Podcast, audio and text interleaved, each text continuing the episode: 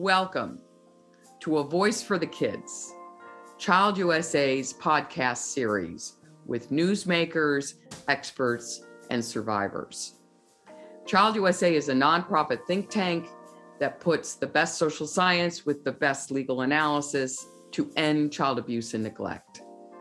Thanks for joining today. Today, I have the honor of talking to attorney and author Stephen Rubino.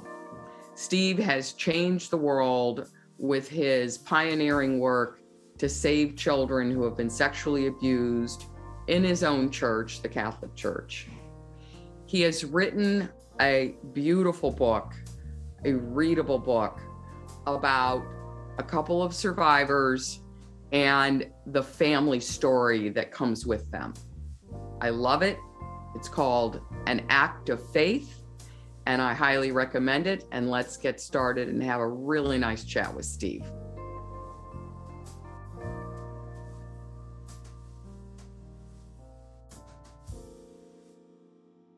Welcome, Steve. Thank you. Good to see you.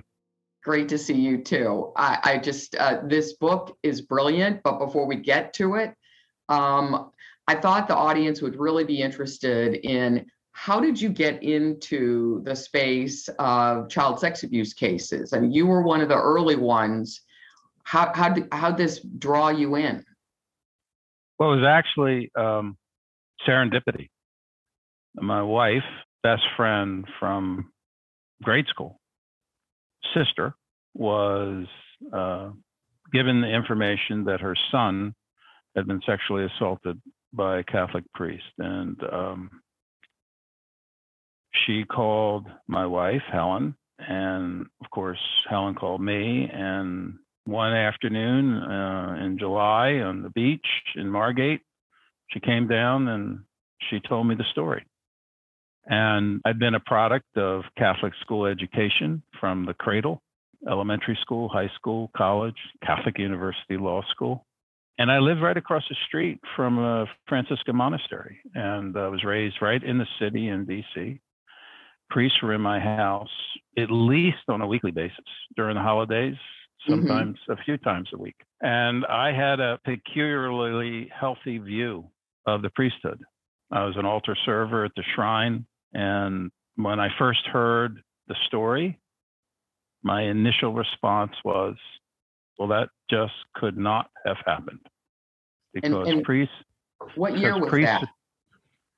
That was in 1986, seven, wow. somewhere in that somewhere in that area.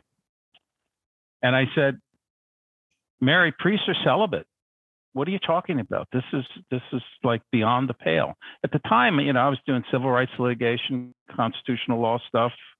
Um, I think I met you a few years after that. I was doing a lot of medical negligence work.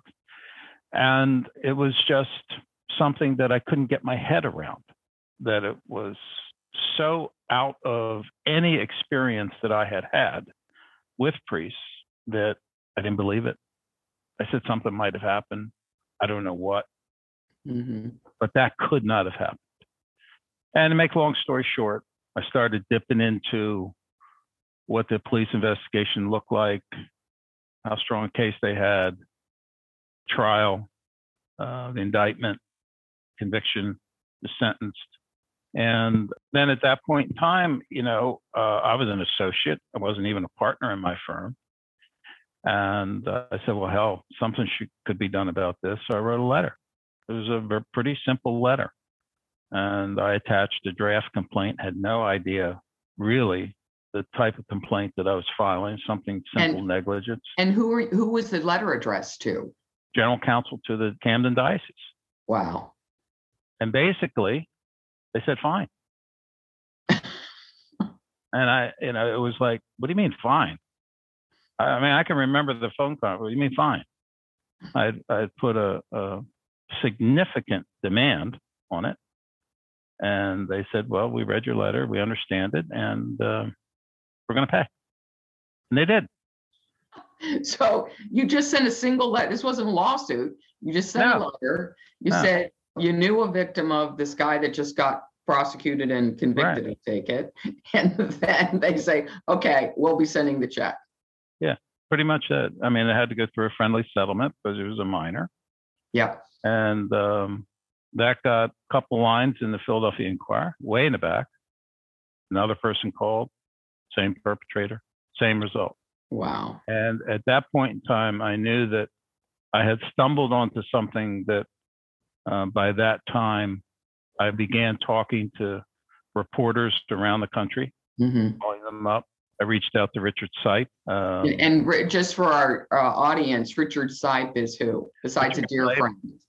is a former Benedictine that had done at the time uh, the most research on clerical celibacy and the history of that, and was a treater. And he kind of filled me in on a on a blind spot that I had had uh, about the priesthood, and introduced me to the concept of clericalism. hmm And that led to my meeting with Tom Doyle. And I mean, Tom Doyle's another hero in the movement. yeah, and that pretty much is the history. And uh, as a result of uh, meeting with Richard and talking to Tom, I actually met him uh, while he was in the Air Force, I think right after he had gotten fired from his position in the, the Vatican hierarchy. He was secretary to the Papal Nuncio, which is the Vatican ambassador, uh, Pio Laghi. And um, he blew the whistle and started talking to people, started talking to people like me.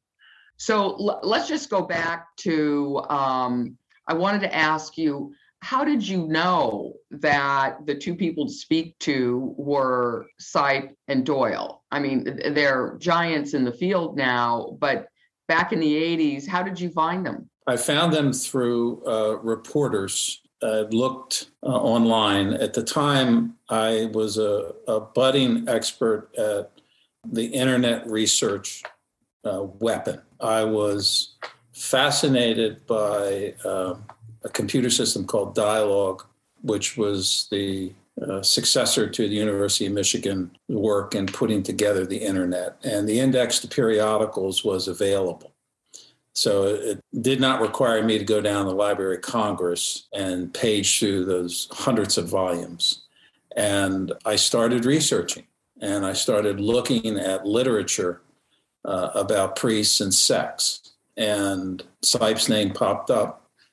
And I didn't know who he was, where he was. And I used my um, background as a criminal investigator all the way back to Florida prosecutor's office to find him. Because it was it was shocking to me. It, it, it totally upended everything that I thought about as far as the need for religion, more or less, on the planet and what it meant to me. And Act of Faith is by no way a slam on anybody that has faith. There's a line in the book that says you have to have just as much faith to believe in God as to not believe in it. That turned out to be really true. Uh, and that whole scene's played out early on in the book. And it was kind of a cornerstone for me to just look at this a lot more empirically. You know, w- w- what's out there? What I mean, what? Why did I have uh, an incredible belief that priests are, are celibate because of some special characteristic?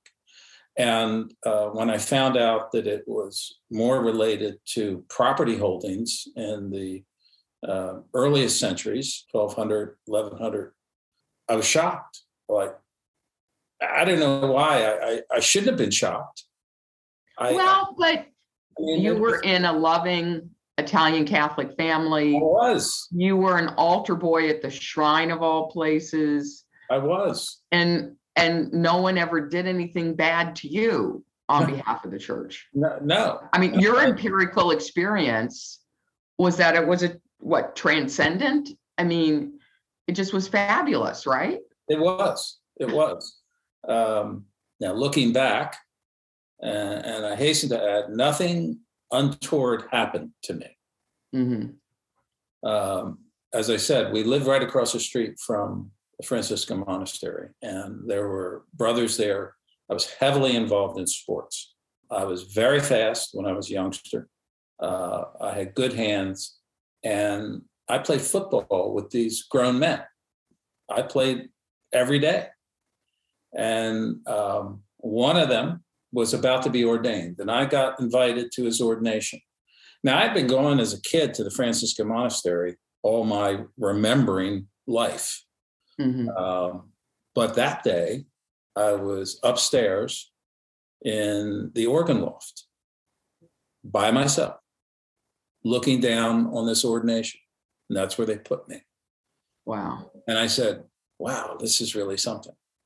So I went through the ordination, had a reception, went over to lunch, um, and I'm walking down the hall and I see a sign that says refectory. And I didn't even know what that word meant. and basically, it's a chow hall. And I got in there. Um, I was the only youngster there. I was probably about 12, 13, 14. And um, it felt really weird. It just, I, I picked up a vibe that was just uncomfortable for me. Mm-hmm. I can't. I couldn't put my figure on a finger on it then. I can't now. I just remember having a sense of discomfort. And I got up, I went to the door, and I walked home. And that was wow. it. Wow. I left. So you you you likely came close, frankly. Maybe. Um, I yeah. thought about it as uh, you know there wasn't there wasn't any particular reason why this particular uh, Franciscan brother paid that much attention to me. You know, my parents thought it was absolutely wonderful. They were pushing hard. My oldest brother went to Georgetown. My middle brother, he went to GW, but he went to GW on a golf scholarship and he was headed to law school. So somebody from Georgetown, somebody's going to be a lawyer. Hey, why not a priest? This is good. and um, it stuck with me. Yeah. All these years stuck with me. So you had this wonderful childhood, it sounds like, um, in the church as an altar boy. You learn as uh, you're already a seasoned attorney, and you learn that there's sex abuse in the church, and then you do your research and learn that there's a lot of it. And so you dedicate yourself to this arena and litigated. You were part of the set of attorneys that led the way in California with the first window. Yep. And now you are, you've written this wonderful book, which is so rich with love and details between the characters. And it's about a family, really, and the path a family takes when a priest uh, mm-hmm. destroys part of it. Yeah. So how did you get the? First of all, thank you for writing it as historical fiction. It's really readable, it's enjoyable in terms of its writing and its plot development. But how did you get this idea that you would just create, you know, a novel essentially mm-hmm. uh, that would reflect all that you'd taken in? What? How did that happen?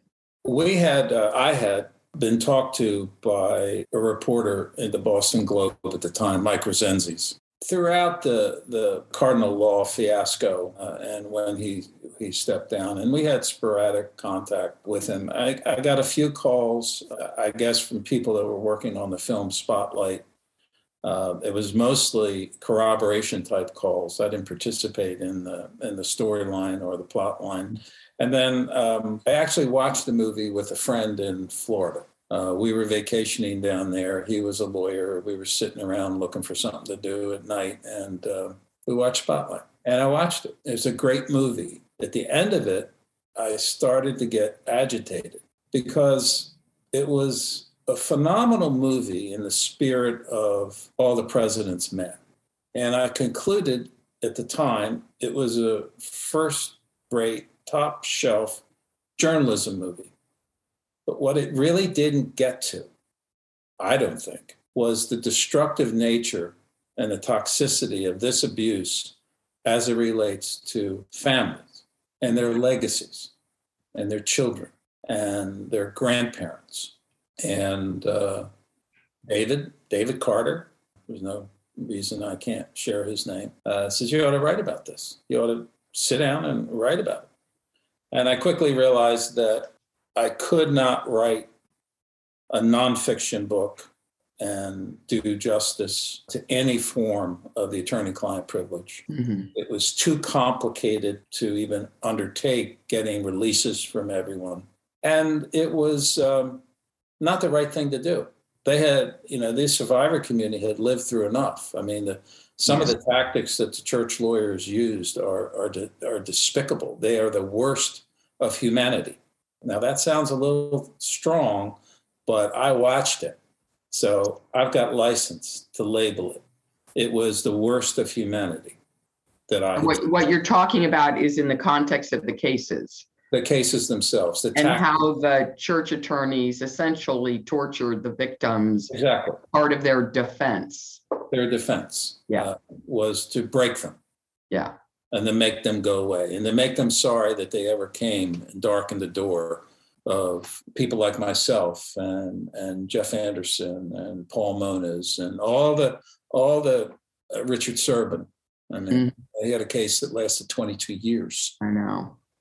So I said, "Gee, uh, how would I do this?" And um, so you had seen, and this is one of the things I think the American public does not fully understand the cruelty of the church's attorneys against the victims. Right. Um, which continues to go on. Foot right. uh, foot dragging, no trauma informed treatment, um, and just torturing them through discovery and depositions and all the rest. So, so that led you to okay, can't possibly do a nonfiction book. Correct. But so, how did it transition to this work of uh, historical fiction, essentially? Well, after uh, after I talked to David, uh, you know, I had a plane ride back home uh, and I started really grinding on it. I had been thinking about this kind of off and on for years. And back when the California cases concluded, three critical people passed away Rachel, yeah. Uh, Ed Ross, mm-hmm. and my right hand, left hand, and legs, Carol Cuoco. And I had no idea this had happened. But as cases closed over the 30 years we were together, I had a habit of writing stray notes, handwritten notes, all over the file bus stations, airport lounges, waiting, this, that, and the other thing about where I was, what I was doing, who I was seeing, who I was talking to. And, you know, I, I would put a lot of notes about the emotion of what was going on at the time. Mm-hmm. Well, I had no idea, but when cases closed, she stripped out all those notes from each file and labeled them and put them in a drawer. Oh my gosh. Well, a drawer got to be a box, and a box got to be two boxes. And ultimately, uh, there were three boxes or six boxes that were in our filing system that said Carol's notes uh, do not remove. I never looked at them. I didn't want to look at them. Um, I, you know, her death had hit me pretty hard because mm-hmm. basically it took away all of the people between Ed and Rachel and Carol that I had relied on to go traipsing all over the country doing this work. Because I knew work was getting done, the hard work was getting done back at the office. Yeah. And all of a sudden, I didn't have any of that. So the, the learning curve, uh, you know, a 30 year learning curve about how this litigation, how these cases work, you just can't get off the street. I don't care how much money you want to pay somebody. So I opened the boxes and I saw this stuff and I was shocked. I could not believe that it was organized by year, by client, um, and it had copies of it. You know, I'd write on little scraps of paper. That, you know, the, remember the pink phone messages? Yeah. I'd fill those puppies up with stuff because they. I always had them. Yeah. We didn't have smartphones. We right. had pink message slips. So I'd get I'd go on a, a, plane ride somewhere and I'd leave with a you know a half inch stack of them and I'd return the calls, but I had them, so I'd start writing on them because they were easy to write on them in a plane. Mm-hmm. Just turn them lengthwise and start writing. So she uh, and I dumped them back into the file. So when I actually paged through all of that stuff, I saw the development of hundreds of composited characters and abuse situations and stories and the grandparents and aunts and uncles that I had met, and the, the survivors themselves, and their employers that I had interviewed, their ex wives, their girlfriends, their current wife, and listening to what it was like to be on the inside of that house. Mm-hmm. Not, not what was on paper, what was like to be on the inside of that house. And that's how that I should have known that this was might have happened because this is how we approach the California cases. I realized early on in looking at file descriptions and expert reports and psychological damage evaluations that if you read more than a half a dozen of those at one time, you you start to get numb. Right. You start to okay, well I know what's going to happen here, and you move on to the next paragraph. Well, expand that out over thousands of cases. And that's when we decided to begin to hire more audio technicians and video technicians than lawyers because I needed to tell those stories and I mm-hmm. needed the survivors to tell them because they were the only ones that could speak to it. They were only ones that could resonate with the emotion, keep it together, and explain to somebody what it is like to live with this toxicity all of your life. Right. Right. The public has this microcosm of, well, case was filed, case was litigated, case was settled, off you go. It doesn't end. No. No. And and the thing is, is that I do think that we have a tendency, and the media has a tendency to focus on the perpetrator and the victim. Right. And for sure, the American public doesn't understand that this ripples out through the entire family and friends and the culture. So, and, and Act of Faith tells that story of a loving family with strong characters. Everybody has a viewpoint. Uh, Mhm. Sounds like my family. Yeah, it's a Uh, family. Yeah, it's a real, Real family, family. and you brought it to life. Um, how long did it take you to write this? I mean, this couldn't have been done in a, a week.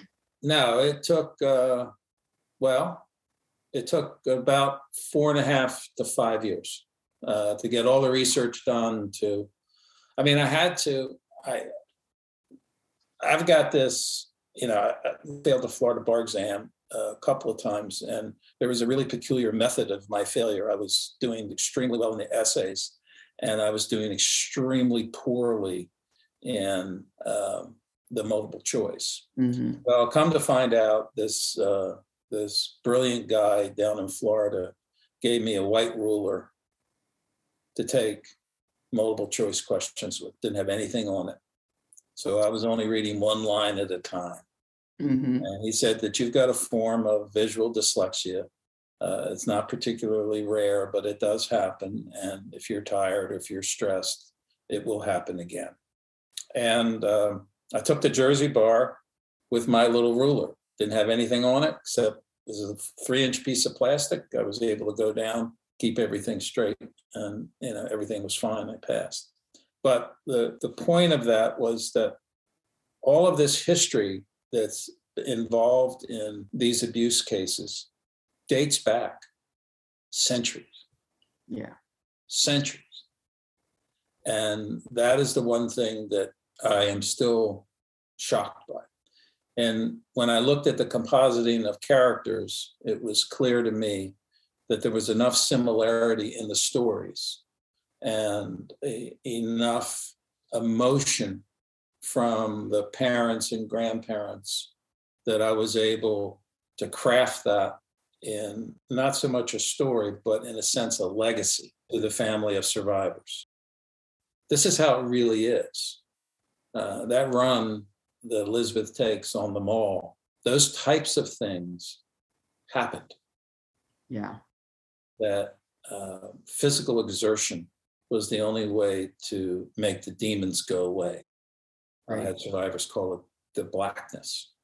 And uh, one in particular called it a black box. And I've, I've heard from a number of people where that's how they process their abuse going into the future. they put it in a black box and they put it on the top shelf of their closet. And it's okay when it's there, but they never know when it's going to open. hmm And it can be opened by a scent, English leather, for example, a song, a type of food, uh, a trip someplace. It's it.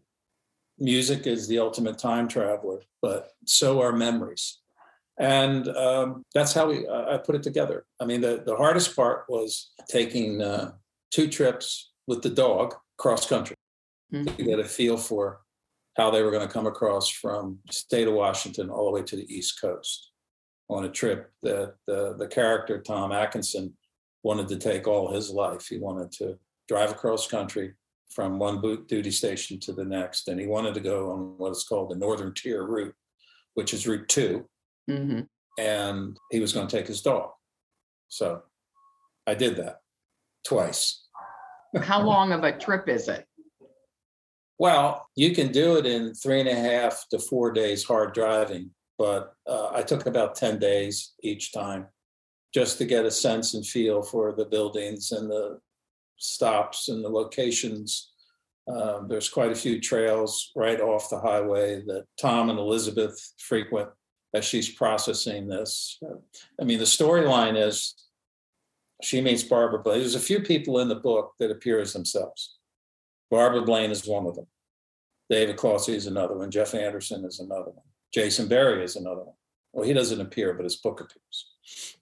I mean, they were all there at the foundation, which Yeah. is when you started in this. When I started, Yeah. those were people that I met in the late 80s. And they are all, you know, you hear that saying, it takes a village. Well, it Yeah. did. They all contributed to this. Uh, in fact, Barbara, I was not going to let this out to the public until Barbara Blaine had read all of the abuses in the book and not so much signed off on them. But my question to her was Do these resonate with you as a Mhm. survivor? And uh, suffice it to say, they did. And um, unfortunately, the last the last voicemail I got from her was right before she passed away in 2017, and she had just read chapters two and three, and uh, Mm. that was that was disconcerting. That was Yeah. sad.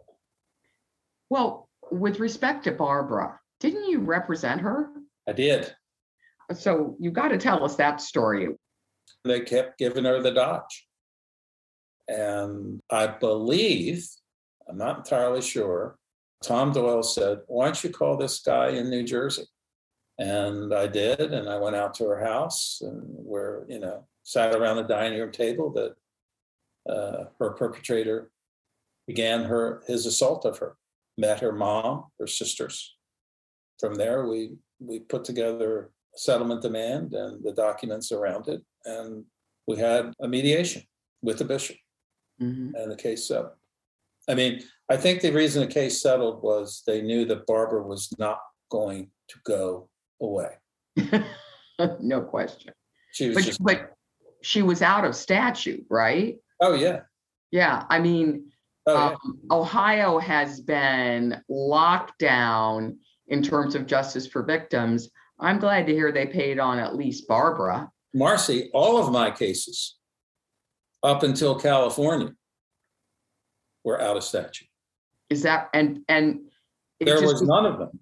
It was inconceivable that the bishops were going to let it go to litigation. I take it It was. It was Yeah. just. they I were mean, just buying off. They just okay. There was And a were there were there secrecy agreements as part of the settlement? no. No. um, there was early on, and this is something I wish I had not done, but early on, uh, there were. Uh, Right. Then it moved to uh, you can talk about anything in the case except the, the money. Right. About right. the money. Right. And then uh, in the charter, um, they did away with all of the secrecy agreements, but they still tried Right. for you know and and by that time there was a lot of unwitting lawyers that were doing this work And, you know, it was just like, well, if they got clearance from the client, they didn't care. Right. You know, that was. And they didn't know that this was a systemic, huge conspiracy um, that they'd walked into. No, no, I mean, no, no one did. Yeah. Um, I was just talking to Jeff yesterday or a couple of days ago, and we were talking about uh, an issue relating to discovery, jurisdiction to not be named. And what was interesting about the call was he knew that he had to educate the judge on this whole conspiracy. Right. And it, you know, it is the subtitle of Act of Faith. It is the largest, some would argue, the longest criminal conspiracy perpetrated against children in the United States. Right. And I suspect you could say globally. Right. Well, given the size of the Catholic Church and the way this has been baked into the system, I think it is global. It's a great phrase, baked into the system. And that's exactly what made it a systemic conspiracy. And if you if you read the 1917 code of the Code of Canon Law, hmm compare it to the 1985 code, compare it to the documents that came before the 1917 code. This was secret. This was a scandal, and it was to be suppressed at any cost. Right. And um, like I, I've said before, on, and when I lecture on this, when your product is eternal salvation, okay, you can do that. Yeah. You can get people convinced that hey, can't we can't we cannot go there. I mean, I saw that. I'll, let me tell you a story. You know that I filed the first racketeering case against the Catholic Church Right. in 1993. hmm Well, before I filed that case, I took every one of those perpetrators, and I believe there was close between 30 and 40 identified in a 640 page complaint filed in federal district court in Camden, New Jersey.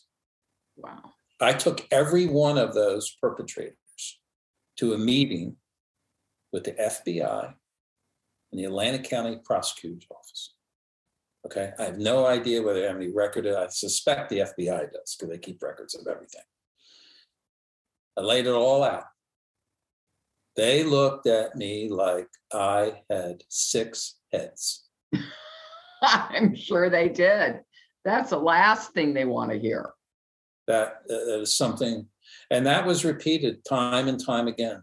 Police in uh, in St. John's, Newfoundland, they would get the they'd find these boys that were escaping the Irish Christian Brothers on the streets. Now, St. John's an island; you can't I mean, you can't go anywhere, Right. and they'd bring them back to the orphanage, time, time, and time again. Yeah. Now, you know, fortunately, Supreme Court of Canada saw its way through, and that case came to a conclusion. Mhm. And it ain't pretty for the Archdiocese of St. John's. Uh, and it shouldn't be. No. But, you know, these are all of the things that when you look at the history behind all of this and you look at the people that were involved and the people that I've met on both sides. Uh, and there, there's a line in the book. I said, you know, to the defense attorneys that talked to me, I thank them. To the ones that didn't want to be mentioned in the book and talk to me, I thank them more because it was important that their behavior see the light of day, the reasons behind it. Yeah. Uh, and it was important that there be a record of how family processes this. It's not, it doesn't go in a straight line. no. In, in the book, you have an Orthodox Catholic mother, you've got a not so reverent, irreverent father, you got a completely irreverent lesbian aunt, you got a grandmother and grandfather that are like, what is happening? Okay. So you have all of the the characters that I witnessed get victimized by the system, get abused by the system, that were abusive to uh, survivors, and had to deal with the sequelae of a family trying to navigate this entire scenario. It's so filled with heart. Honestly, from page one, I wanted to know more about these characters. They really meant something to me. And of course, you know, I've been studying this for over 20 years. And so they spoke to me, but even more, um, it's written it's written by a very skilled writer. It's not just a report. I think that we we make some mistakes. Of course we make lots of mistakes but yeah. thinking the public is going to read the dry accounts of these issues and then absorb it and get it or that the media is going to put together all the tendrils that you've brought together i think it takes art literal art in order to teach the world. I think that's why Spotlight works so well. Mm-hmm. Uh, it's not, you've got to suspend your disbelief and just experience it. Just and get into it. True of active faith. Uh, uh, that's very true. And that, that some of the comments we're, we're starting to get. And um, this is, uh, you point to a question uh, or an issue that is out there. Uh, this book was not well received by the frontline publishing world because right. of two issues. It was too long, mm-hmm. and the field had been plowed. Right. Right. And that is that is an enemy that we have to fight against. The field has not been plowed. No. And uh, you're right. People are not going to want to see one story after another in a sterile, antiseptic environment. This is what happened to me. This is what happened to me. This is what happened to me. Right. There is so much more to how uh, toxicity goes through human culture that we have to understand the tendrils, uh, you know, to choose one of your words, the tendrils of how this reaches out and how it affects our economy, how it affects our culture, how it affects our belief in our, our institutions. All of this is in act of faith. And, you know, I'm getting I'm getting some push to, to write the, if you notice, it ends in 1994. Yes, I a lot happened between 1994 and 2020. So that's sitting out there as a, as a possible. I don't know whether I'm up for that, but I know that there's enough of the story that could transfer into current day. But we'll see. We'll see how this is received. Well, I hope it's received by the reading public not our narrow universe of dealing with clergy sex abuse and the law and all of that, which of course has taken over both of our careers. But the reading public needs to read this. We need to educate the world. I've always said until we get some kind of commercial at the Super Bowl, we have not penetrated to where we need to be yet. We need to be talking to people who are sitting in their living rooms and are they don't know anything about this. We need people to say enough. Yeah. We need children, you know, I it's a harsh statement, but I, I wrote it and I wrote it with feeling. Uh, I I came to the conclusion that children were not one of the constituencies. No, they're not. They're they're the children are um, they're collateral damage. Yeah. Um, and the whole way in which the church has brought this into their system and kept it for thousands of years is really it's it's just about making sure the men and the profits continue and the image and the power continue. And the kids are like yeah that you know they'll be fine. Exactly. Which is why uh, this is an antidote to that. it it is it could be uh, but your point about the reading public, that's the people, and that's why I deliberately sent it outside my arena of uh, associates. I wanted to see what people who didn't know anything about this. Mm-hmm. And the so far, the unanimous response was the story. They had no idea the complexity of the story and how it relates. I mean, there's there's any number of things that um, can occur from this point forward. But I think the one thing uh, that your work has done and what this book has hoped to do is to get the issue in front of rank and file people. Yeah. Um, there's a great bumper sticker out there that you know bishops love their children. You love your children until they're born. And Yeah. Tragically. you got you got the pro-life uh, movement as an actual uh, moneymaker for the church, and you have an extant criminal conspiracy that costs them money. So where are they where are they going to put their attention? Uh, and until there is a complete disgorgement of every single document that relates to this, um, we're not going to begin to even open the door to get behind it. Because if there is a complete global disgorgement of documents, that's the first step to repairing this damage. It took centuries to create this problem. It's going to take a long time to undo it. Well, and you know, this is the paradigm of the cover up that we then see in other religious organizations and then u- universities and schools. And so, this I think is the most important of the cover up groups because it's so huge and it's been in baked in for so long. So, if this gets untangled, I do believe that will make some progress. But, Steve, congratulations on an amazing, absorbing book. Thank you for those days that I did not do anything else.